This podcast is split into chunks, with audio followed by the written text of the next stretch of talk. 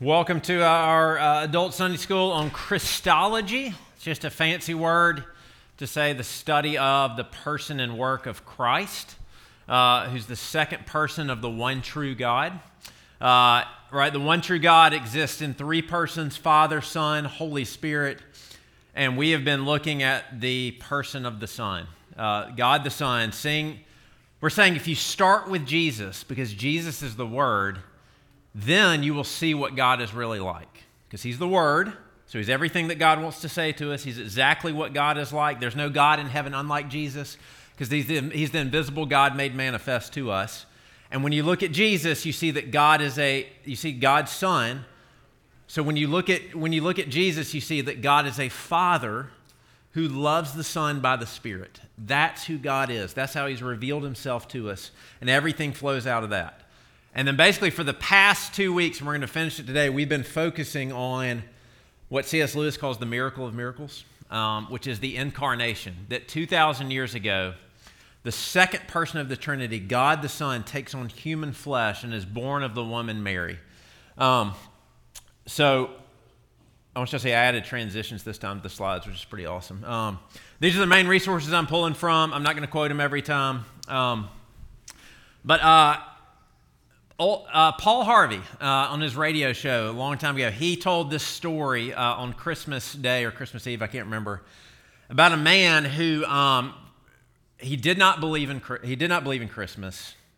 He thought the idea that God would become a man was ludicrous. Uh, I can't remember if he was a stated atheist or not. So he sent his wife to the Christmas Eve service, and he stayed at home. And the story goes that as he was at home on his couch, it was really cold outside, snowing, freezing, and uh, this bird starts bumping up against the window, you know, while his fire is, is going in the den. And for some reason, this kind of moment of compassion comes out on him. He's like, this bird is literally, it's going to freeze to death. But he remembers he has a barn outside, and he's like, if I can get these birds to go into my barn, they will live. But he started realizing every time he went outside to try to like coax the birds into the barn, they would fly off because they were scared of him, right? Because he was too big. And he said all of a sudden he realized the only way that he could get the birds to trust him and to follow him and to not be scared of him is if he actually became a bird and could speak their language. And then they would follow him into the barn. That is the message of the incarnation, that God himself becomes like us to get through to us so that we don't fear him in the wrong way anymore. That, Tim Keller puts it this way, the God of this universe became a wiggling baby in order to get close to you. Think about that. Nobody is scared of a baby. Now, you might be scared of what to do with a baby, but nobody's scared of a baby. And G- God became a baby in Jesus so that he could, so that he could communicate with you, so that he could know what it's like to be you, so you wouldn't have to fear him anymore. And so that the last, you know, whatever, two weeks, We have, we focused on the fact that Jesus is one hundred percent God and one hundred percent man. He does that so we can be near him and not be destroyed. And we're all admitting our minds are kind of blown as we hold the tension together that he is truly God and truly man in one person. So that, you know, what Bavinck says is he who, he who remains what he was, God, becomes what he is not, human. And so on the one hand, everything that Jesus does is exactly what God does, says, and thinks because he is God in the flesh. And on the other hand, he is always functioning as the perfect human, real human nature, offering his life in our place. And limited in one place, he is a righteous human living in perfect submission to the Father on our behalf. He's actually, Jesus is living by faith. We talked about that last week in the promises of God. He's the perfect man. So when we look at Jesus, he's, he's of course more God than us, but he is not less human than us. So the Word takes on flesh, and those two natures are joined together in one person, inseparably in hypostatic union without conversion, composition, confusion. So that, you know, this is before we move, so that G, in the person of Jesus, he is omniscient, his divinity is, and at the same time, he is limited in his knowledge. As a two-year-old, his, his brain really is functioning at two-year-old capacity so that it still has to grow in wisdom. That's how human he is. Um, so, uh, I said, actually, I'm going to run through this Philippians, and we'll see if there, we have any more questions on the incarnation. Because what I want to do, last week we talked about what the incarnation reveals about God. And I hope to, you know, show us what the incarnation reveals about ourselves. I, I hope we leave this morning, the incarnation is not just some cool theological concept to talk about. It might not be cool to talk about for you. This, weird, this is a weird world that pastors live in. But I hope that you realize it actually will change your ordinary Monday as you receive it and live in it. Um, so um, let me bring up uh, Philippians two. Um, let me uh, let me pray for us. Lord, uh, by your Spirit, open our eyes so that we can understand. Uh, it is a great mystery. Uh, not a mystery that is um, irrational, but a mystery that uh, it's rational to believe that there are some things beyond our finite mind that we can hold together that is true. Uh, but would you grow us in our understanding? Would you grow us in our love and faith of Jesus Christ uh, so that we can be changed? In your Son's name I pray, amen. All right, here is Philippians two. This is Apostle Paul writing. He says, have this mind among yourselves, which is yours, very interestingly, in Christ Jesus, who, though he was in the form of God, did not count equality with God a thing to be grasped, but emptied himself by taking the form of a servant, being born in the likeness of men, being found in human form, he humbled himself by becoming obedient to the point of death, excuse me, even death on a cross. Therefore, God has highly exalted him and bestowed on him the name that's above every name, so that the name of Jesus, every knee should bow in heaven and on earth and under the earth, and every tongue confess that Jesus Christ is Lord, to the glory of God the Father. Okay, this is a uh, diagram I came up with, so that's why it's so uh, simple and very boring. But I, I want you to see how the Apostle Paul in Philippians, he wants you to grasp the humiliation of Christ. That's the theological term. This humiliation is exaltation. I want you to see how low he goes in the incarnation, right? First, it says Jesus was in the form of God. So in other words, before the incarnation, this is the Greek word morphe, it simply means that Christ possessed the image of God. He is God himself. Everything that makes God, God, is in Jesus, okay? And then it says this, he did not count equality with God a thing to be grasped. See, watch, it's going to keep going down. That doesn't mean he let his divinity go. That's impossible. The next verse is going to define what it means that he did not count, count equality with God a thing to be grasped, that he emptied himself. What it means is that Jesus allows his divinity to be veiled in flesh. We sing that in Christmas, veiled in flesh, the Godhead we see.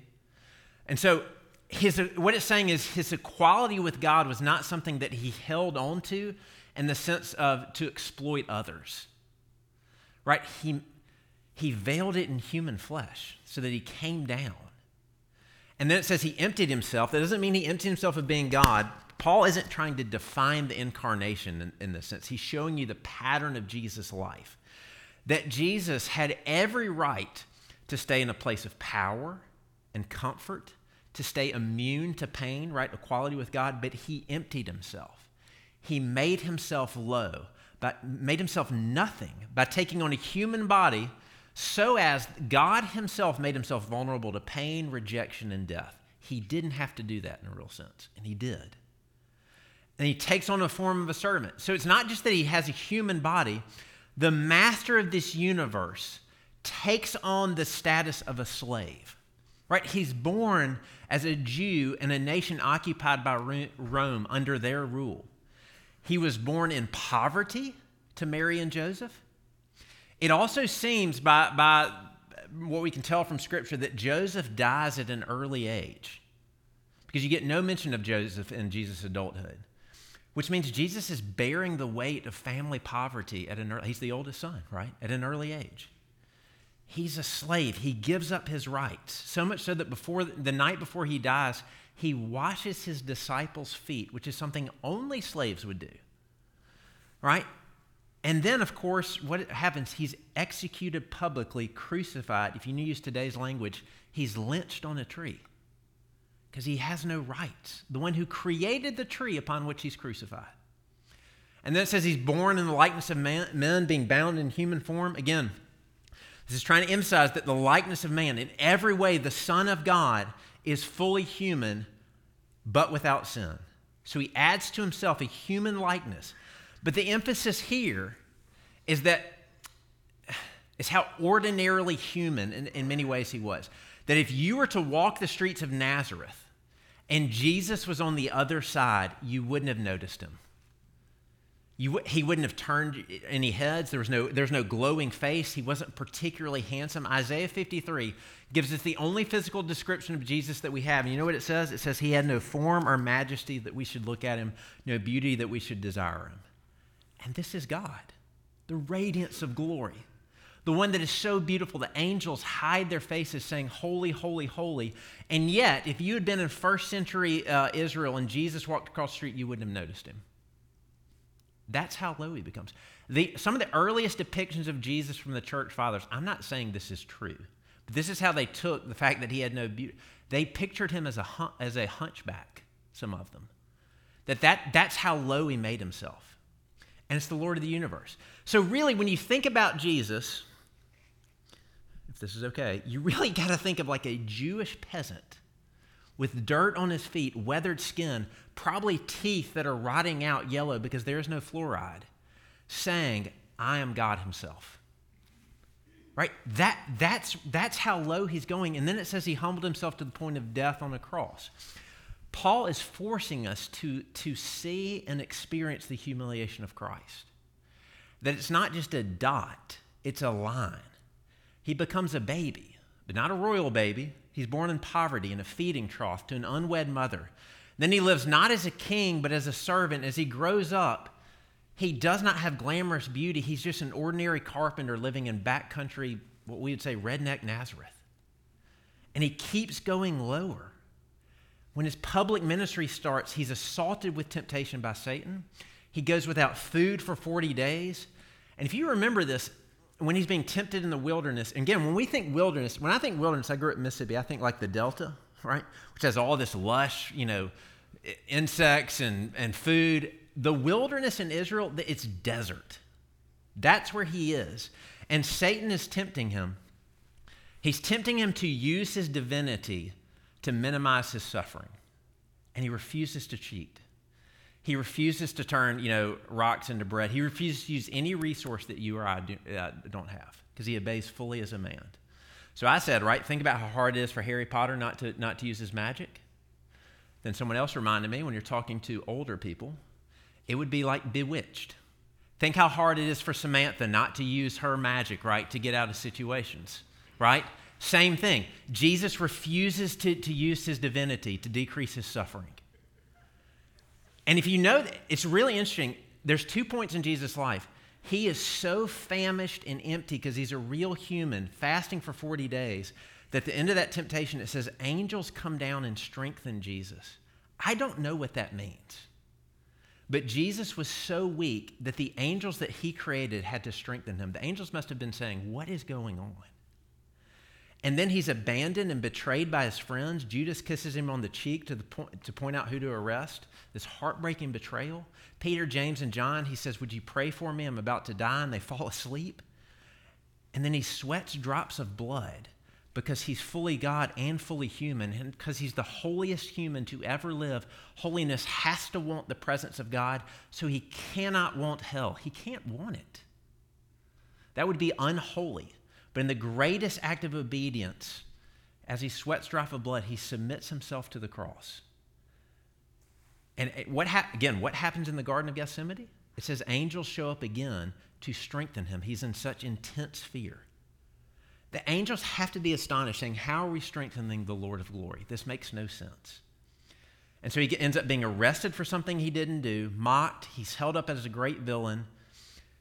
They, they punch him. They say, hey... Who prophesied you? They, they make him a human pinata, and this is the Lord of glory. Think of the shame of having somebody hit you in the face while you're blindfolded. He was beaten so badly that his face was marred, he almost didn't look human. And so, which means the God of this universe knows what it's like to be stripped and laughed at, and he hangs there completely exposed on a cross. Unable to co- unable to cover himself as people laugh and mock him. He knows how it feels to be utterly shamed. And, th- and then Jesus goes lower. He gets beaten, mocked, spit upon, and then is left b- bleeding on a cross, dying. And you got to think, surely this is the lowest he can go. Dying like a bloodied slave, but he goes, he goes lower. Because he tre- Jesus treasures the smile of the Father more than anything else. But here's how low he goes. He lets himself be wrapped in my sin, in your sin, and cries out, my God, my God, why have you forsaken me? So that Donald MacLeod says this, God the Father, whose whole impulse it was to wash away the tears from the eyes of his people, will not wash away the tears of his own son as he suffers in our place. And he takes the fury of God's wrath for us. And the angels have to be saying, when will this end? How much lower does he have to go? And that's all I want you to see, is that the pattern of Jesus is from the glory of heaven, the riches of heaven, from the throne of the universe to a feeding trough as a, in a stable, to a bed, and then to a cross, to rejection by God, to hell itself, so that his life ends hanging on a cross, mutilated and cursed by God. Jesus is buried beneath so many layers of humiliation that his earthly life, here's what it says, the last place in the whole wide world where a man would look for God, there was nothing that looked less like God than that slave hanging on a cross, but that is absolutely who God is. That's how he is. And so it has to leave you saying, what would compel someone to do that, to go that low? And the answer the scriptures give is that he's crazy about his bride, you, the church. His love for you and his love of obedience to the Father are what keeps him going down, down, down. Because you, in his eyes, are worth it. He empties himself because the thought of having you and being with you forever is what makes his heart full. And that's just got to watch it. Like, yes, you. Yes, me. Like, I ate at Cracker Barrel last night, and he emptied himself for me. Like, me, who, like, Uh, struggles, you know, whatever. Fill in the blank with you. Struggles to keep friends, or me who's an addict, or me who I don't want to get out of bed a lot of, uh, you know, a lot of mornings. Yes, you. You make his heart full. That's how low that he went. And I just, we have to start there, because as we start talking about how does that affect my ordinary Monday, you just got to see how low Jesus goes. Because if you ever wonder if the God of this universe really loves you, and you say, well, I don't feel like he loves me today, there's a real sense that we got to get out of our feelings and look at the incarnation. He became a man for you. He emptied himself of everything for you. And again, that doesn't answer every question, but it does mean this, like, if God loved me in this way, I keep thinking, well, then therefore he would also do this for me. Therefore he'd take my mental illness away. Therefore he would, uh, you know, give, give me this that I really need. And I don't know, but you have to look at the incarnation and say, He he went to that lengths to get you. So whatever you have or don't have in your life is coming through the hands of a crucified and risen Savior. It's not because he doesn't love you. And so the watertight case of does God really love me, it's not our feelings. It's not our circumstances. It's not even how our life is going. It's something out, objective outside of you. It's the person of Jesus in his incarnation. He went to the depths to save you. Which, here's the good news. That means you cannot be too low for Jesus. You cannot mess up your life too much for Jesus. You can't be too sinful, too little, too ordinary, too young, too old. The incarnation means Jesus has covered you with himself so you can become one flesh with him. There is no way you can get too low for Jesus. The only thing you can get is too big for Jesus. Because the, the only thing you can say, the thing that will keep you from him is saying, I don't need the humiliation of God himself to save me. That's the only thing that will keep you from him. And you start realizing that's our pride. That's what I need. So that's our big kind of review of the incarnation. Um, any any quick question on the incarnation before we do kind of, you know, fifteen, twenty minutes applying us? But was there any more thoughts about how God can be, how the Son of God can be um, dwelling in truly God, truly man in, in one form, and how low he empties himself for us? Anything come up?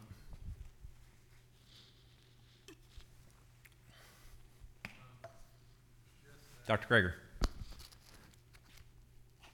This is so mind-blowing that we're told the angels on Yeah, Doctor Craig's saying it's mind-blowing when you look at, I think it's First Peter or Second Peter, where it talks about that the angels long to look into this, that the angels were observing what was going on because they didn't understand the mystery of the depths either.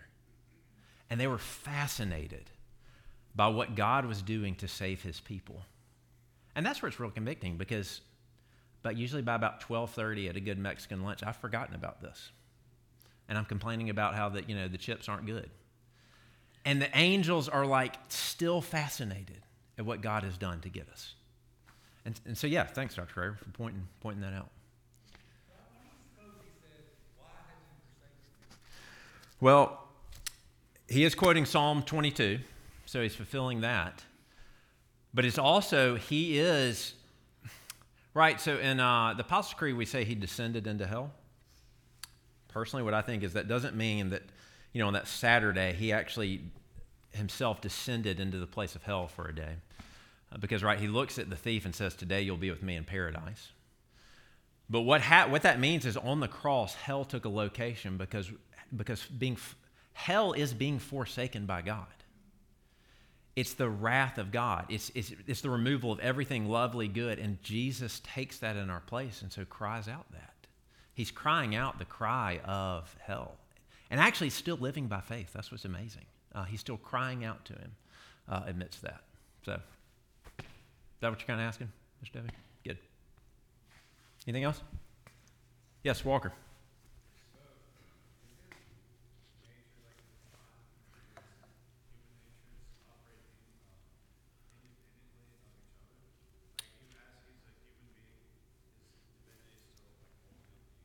Yes, okay, so Walker's asking if his natures operate independently of each other. So the confession talks about it how they each they each function according to their own attributes, and they stay that way.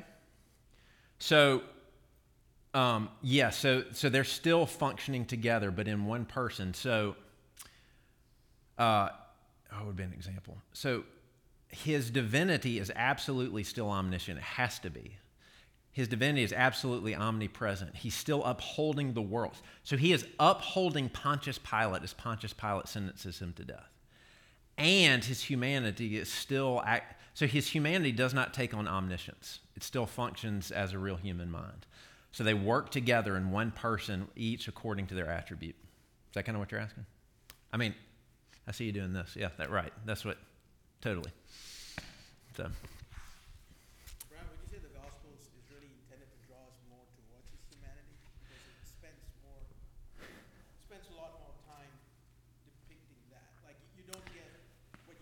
Yeah. It, it says what Pontius Pilate is doing to Jesus, but it doesn't say, it doesn't sort of include that, but we all know that he's actually upholding yeah. Pontius Pilate. It doesn't, you know, it doesn't say that. That's a good, that's a good point, Mel. Mel's saying, do you think the Gospels are focusing on his humanity? Uh, yeah, I think that's a good way to put it, because like the Gospel of John is showing you the eyewitness account of John, and John was watching watching his humanity. Yes, it's it's the God-man. But he's watching the humiliation of Christ, and it's it's zeroing in on that. Uh, yeah.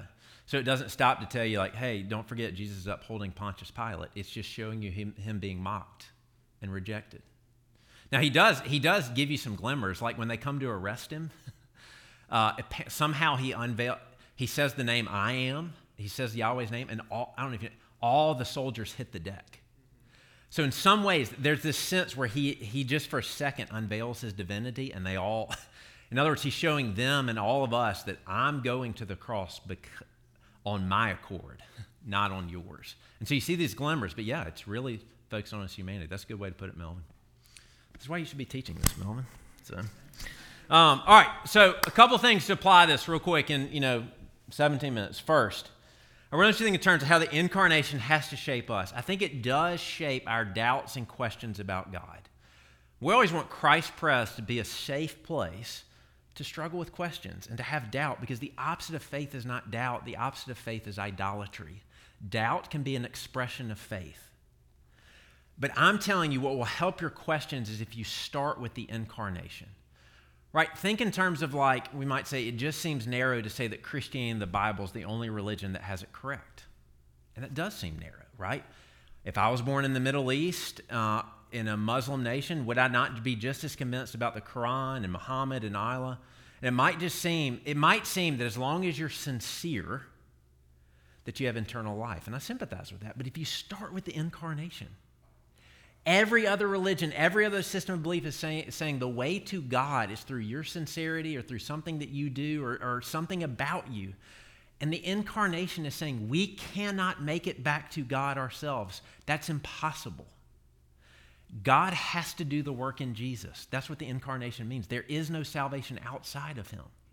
Or else I say I don't need the humili- hum- humiliation of God. But also salvation is possible for anybody because Jesus did the work. So anybody can come in. So what I would say is it's actually narrow to say that people are saved as long as they're generally sincere and good, because that excludes me. Because I'm not generally good and sincere. I don't know about you. um, I need, I need the humiliation of Christ. Or think about the problem of evil. I think this one is hard, right? It seems that if God is powerful and good and there's evil, either he isn't all-powerful or he's not good, because there's certainly evil and suffering in this world. And I would say instead of just sitting with that question in some kind of philosophy world, run it through the incarnation. All, all my questions might not be answered, but if I start with the God who entered into this evil and broken world himself and took upon himself evil and suffering, that reframes the question because he's healing it. So Dorothy Sayers says this. This is one of my favorite quotes. The incarnation means that for whatever reason God chose to let us be limited, suffer, and be subject to sorrows and death, we now know that he nonetheless had the honesty and courage to take his own medicine. He can ask nothing of us that he has not exacted from himself. He has himself gone through the whole of human experience, from the trivial irritations of family life and the cramping restrictions of hard work and lack of money to the worst horrors of pain and humiliation, defeat, despair, and death. He was born in poverty, died in disgrace, and suffered infinite pain, all for us, and he thought it well worth his while. Again, I'm not saying that answers every question about the problem of evil and suffering, but it's like John Stott says, that in a, in a real world of pain and suffering and evil, how can I worship a God who is immune to it? He's not. He made himself vulnerable to it so as to heal it. And so we start there and then our work our way to the questions. Um, and you could go on and on. You know, how can I take the Bible seriously in today's world of science? I'm not a scientist. I was a marketing major at Ole Miss with a three-point average, so whatever that means to you, okay? I do know this, though, that if God became a man in Christ Jesus with death and resurrected, and I start with there, there, then I don't know. That's the grand miracle that I can hold in tension, that there's other things about the beginning of the universe that I can't explain, and that's okay. If he did that, then he can probably create the world in ways that I can't explain. So I'm just saying start with the incarnation. Second of all, the incarnation shapes your view of the world. Uh, Keller talks about this. He says, do you, do you foundationally think of the world as being good or bad? Do you think the spiritual or the material is more important? Because again, every other religious system of thinking pits the spiritual against the material. Eastern religions say it's all about the nirvana, all about spiritual salvation is away from the material world. This material world's bad. Western religions, whether that's atheism or secular, secularism, says this world is the only thing that's real. The only only, th- only things that can go under the scientific you know, uh, test is real. You know what the incarnation tells us? The spiritual and physical are both important. The material is fundamentally good because God made it. It's broken, it's not the way it should be, but God took on human flesh. And so God the Son took on a human body and soul, the physical and the spiritual, and he's redeemed and redeeming both. And so the incarnation actually keeps those together. And usually we lean in one direction or the other. Like, how many times have you thought or heard Christians say, I, I just need to be more spiritual? Why all the parties? Why all the small pe- talk? Why do people care how they look? Sometimes even, you know, why are, sometimes people say, why are we rehabbing houses or feeding the hungry? If we don't get a chance to evangelize, what's the point? The whole world is burning up. So all that matters is Bible study, Bible reading, prayer. That's all that matters. And start realizing that religious people are uncomfortable with the physical and the material. But in Jesus Christ, with the incarnation, you realize Jesus cares about our bodies. He has to. He took on one. And he'll redeem it. which means tutoring kids or building, building their mind is godly. Feeding the hungry and cleaning up a neighborhood so it's safer and more beautiful is godly, because God entered the world that he made so as to redeem it. And that means, I mean, please hear me. You're going to hear me come back and talk about how important evangelism is. But that means sometimes a physical hug from a friend is more healing than quoting a Bible verse. It just is, because he took on a human body. And sometimes that means exercise and healthy eating can help a lot of problems, right? That's because he made us that way, and he became a, he became a man. But also, there are other side, irreligious people say that the spiritual doesn't matter, that the physical is everything. So if, if, if I have sexual feelings that are this way, then I just need to have sex. That's all that matters. Depression, it's simply chemicals in the brain. I'm not saying it's less than that, okay? But therefore, the only solution to depression is medicine and eating. That is part of the problem. But it's much more complex than that. We believe there's a spiritual component of that too. And so, and so irreligious people tend to say that all that matters is being successful, comfortable, the pleasures of this life are supreme, and the spiritual is good until it interferes with those. But Jesus is the God-man. He came to reconcile us to God. And so the spiritual, the unseen, is just as important, or maybe you could even say more important, I don't know, than the material, because we want to see people reconciled to God. And so we believe in prayer because prayer channels the power of God. Loving someone does mean evangelism. And Jesus was fully human, here we go, and he never expressed his sexuality in, in an immoral way. And he was fully human and fully satisfied. Which means if you're celibate the rest of your life because you choose it or you never marry, you're not missing out on anything. Jesus lived the full life. You're sacrificially following the Lord. So the incarnation means you can actually love this world, the physical good world that God made. You don't have to feel guilty about enjoying good times with friends or a good cup of coffee. And also the world is broken and crying out for redemption, so we enter into that pain. So Christians are supposed to care about physical mercy, concerns for the poor, material needs, and the saving of someone's soul, both.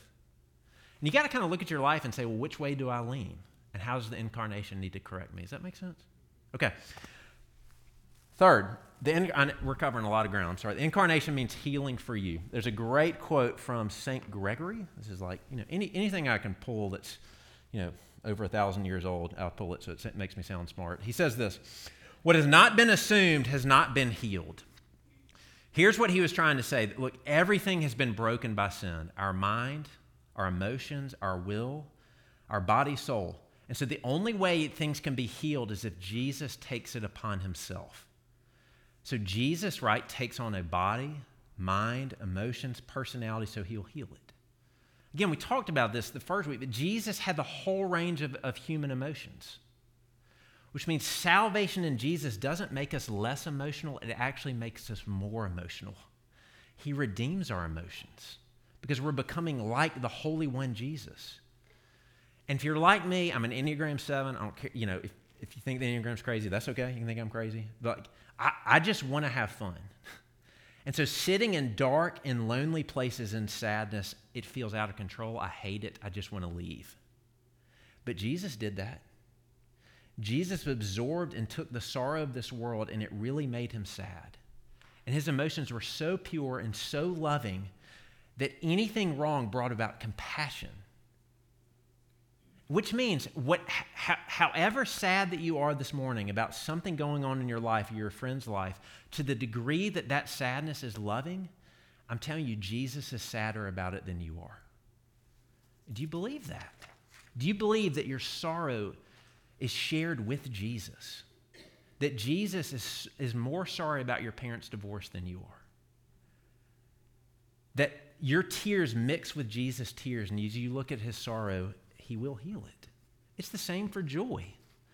Our joy always increases when we share it with others. You know this is true. Like, you know, baseball season started. When Ole Miss won a national championship, you wanted to watch it with other people because joy increases sharing it with others. Your joy is shared with Jesus, and it increases it. Jesus takes joy in you. Uh, so... All, you know this, all emo- John Cox talked about this, that all emotions in a real sense are healed and redeemed as they're shared. You know this. If you if you have pain or fear and you share that with somebody else and they validate that, it's like, okay, that's all I needed. All you, all your emotions are validated by Jesus. And Jesus knows what it's like to be you. Uh, Jesus is our priest, made us in every way. Uh, there will be no, there will never be something that you go through that he doesn't connect with.